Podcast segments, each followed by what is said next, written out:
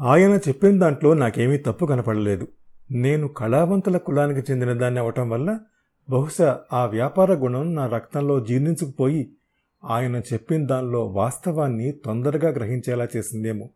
మీరు తీరిగ్గా ఆలోచించండి అని అక్కడి నుంచి వెళ్ళిపోయింది. నేను కట్రాటలా నిలబడిపోయాను. చుట్టూ ఉన్న వస్తువులు గిర్రున తిరుగుతున్నట్టు అనిపించసాగాయి. జీపీ రావు చెప్పిన కథ తరళ నా ఒక్కగానొక్క కూతురు. నా కూతురు కావాలంటే కొండ మీద కోతైనా సరే దిగి రావాల్సిందే. ఎందుకు రాదు?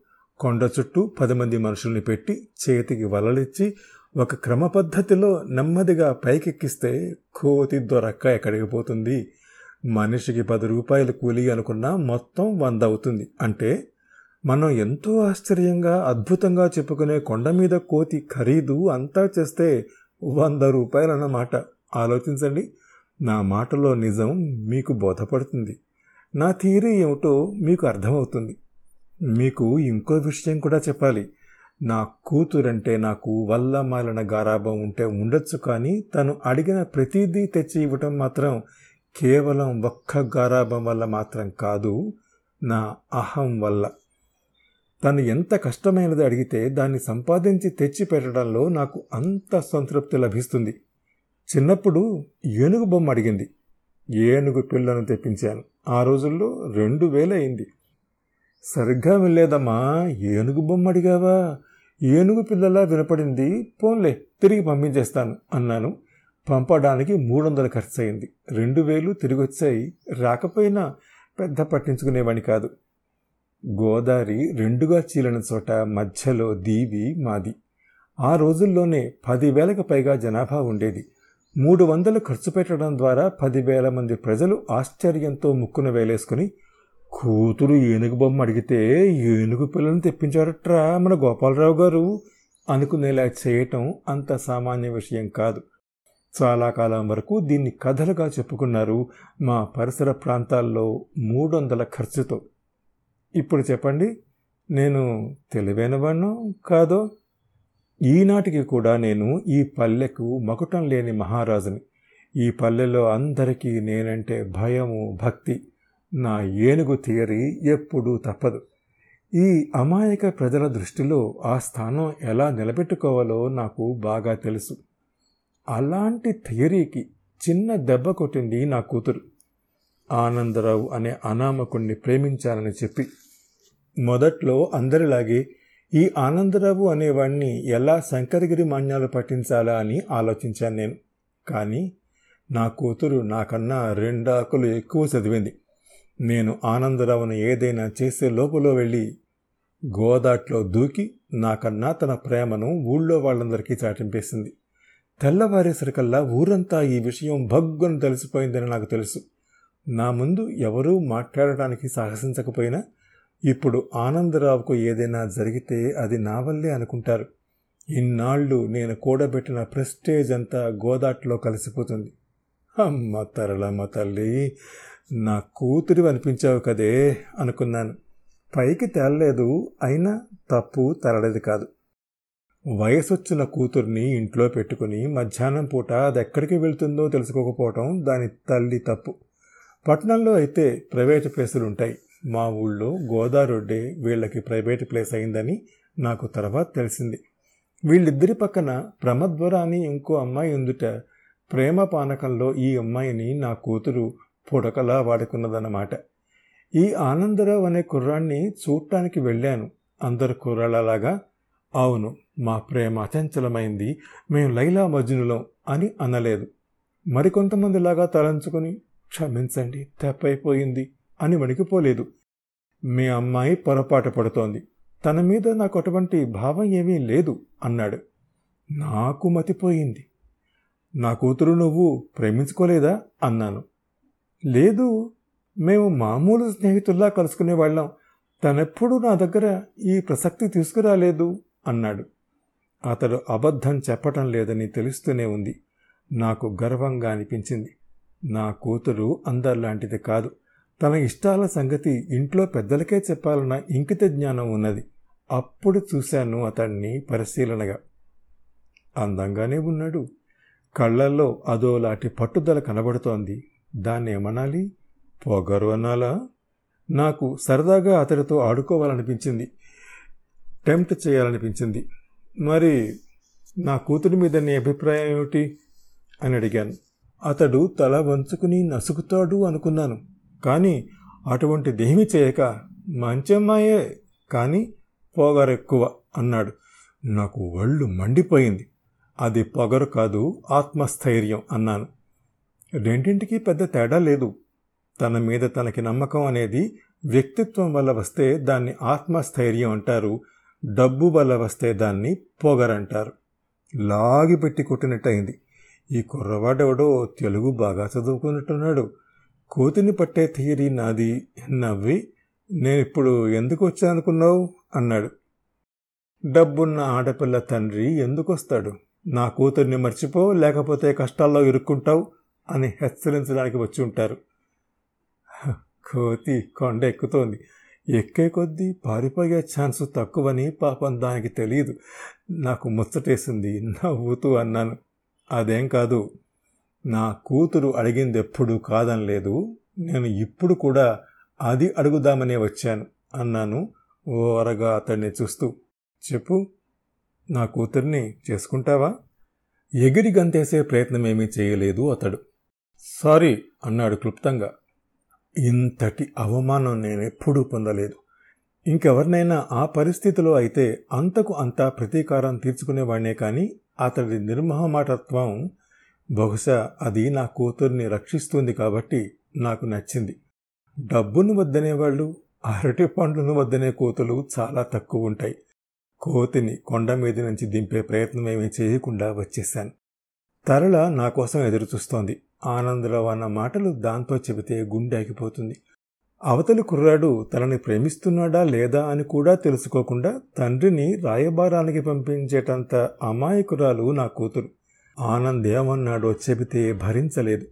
ఈ టాపిక్ వాళ్ళ మధ్య ఎలాగూ వస్తుందని నాకు తెలుసు. ఆనంద్ తనని ప్రేమించడం లేదన్న సంగతి నే ఎందుకు చెప్పటం? అతనే చెప్పని.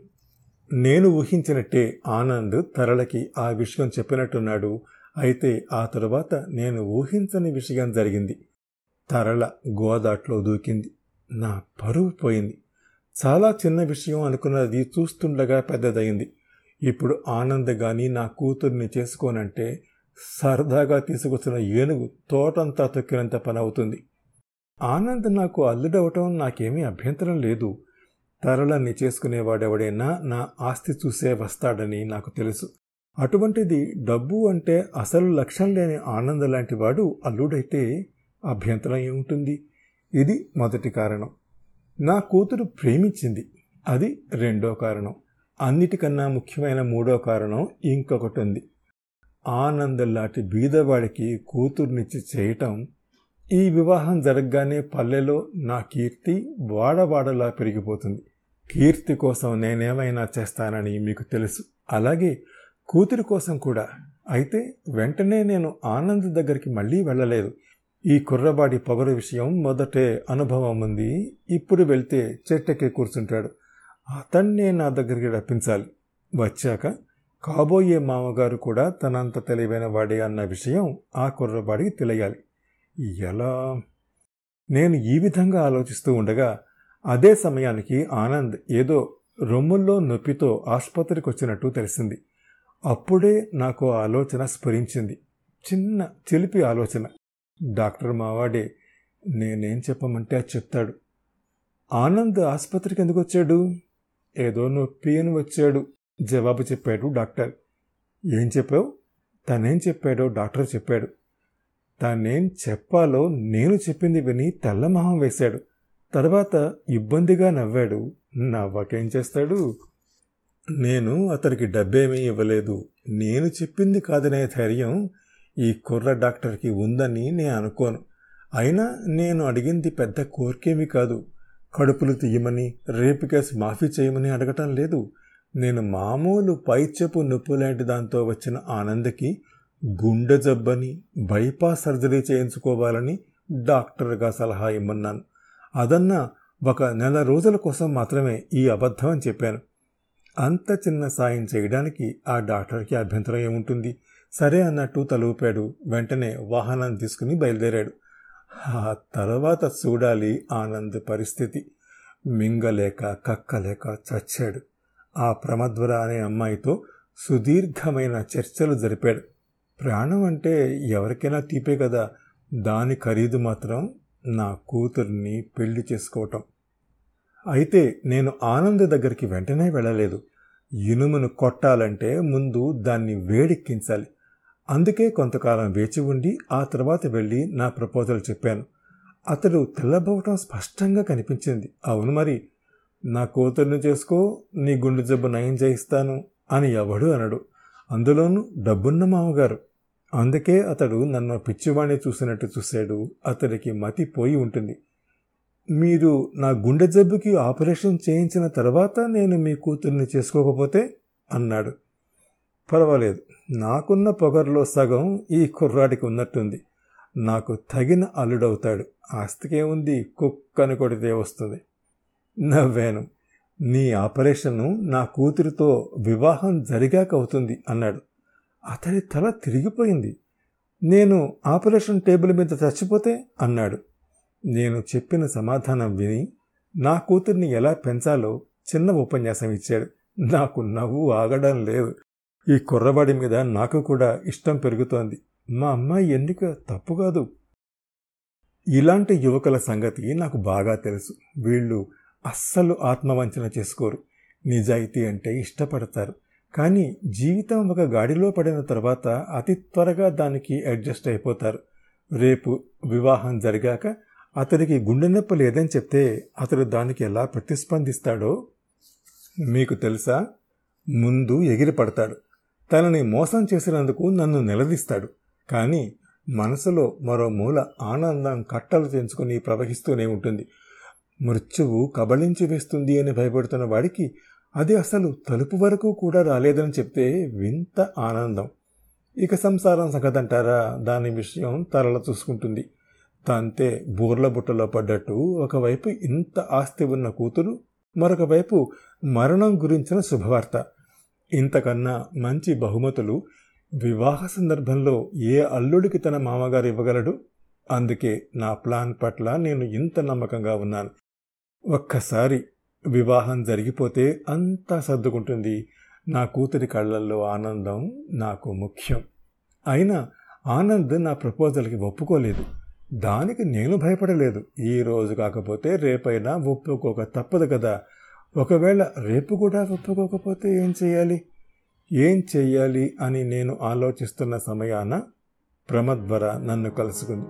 ఆ తర్వాత ఏం జరిగింది? తెలియాలంటే ఈ షోలోని నెక్స్ట్ ఎపిసోడ్ వినండి. ప్రతి మంగళ గురువారాలు ఈ షోని మీరు Apple podcast Google podcast Spotify Gaana మరే ఇతర ప్లాట్ఫామ్స్లో అయినా సబ్స్క్రైబ్ చేసి వినొచ్చు. నెక్స్ట్ ఎపిసోడ్ రిలీజ్ అయినప్పుడు మీకు అప్డేట్ రావడానికి నోటిఫికేషన్ టర్న్ ఆన్ చేసుకోండి.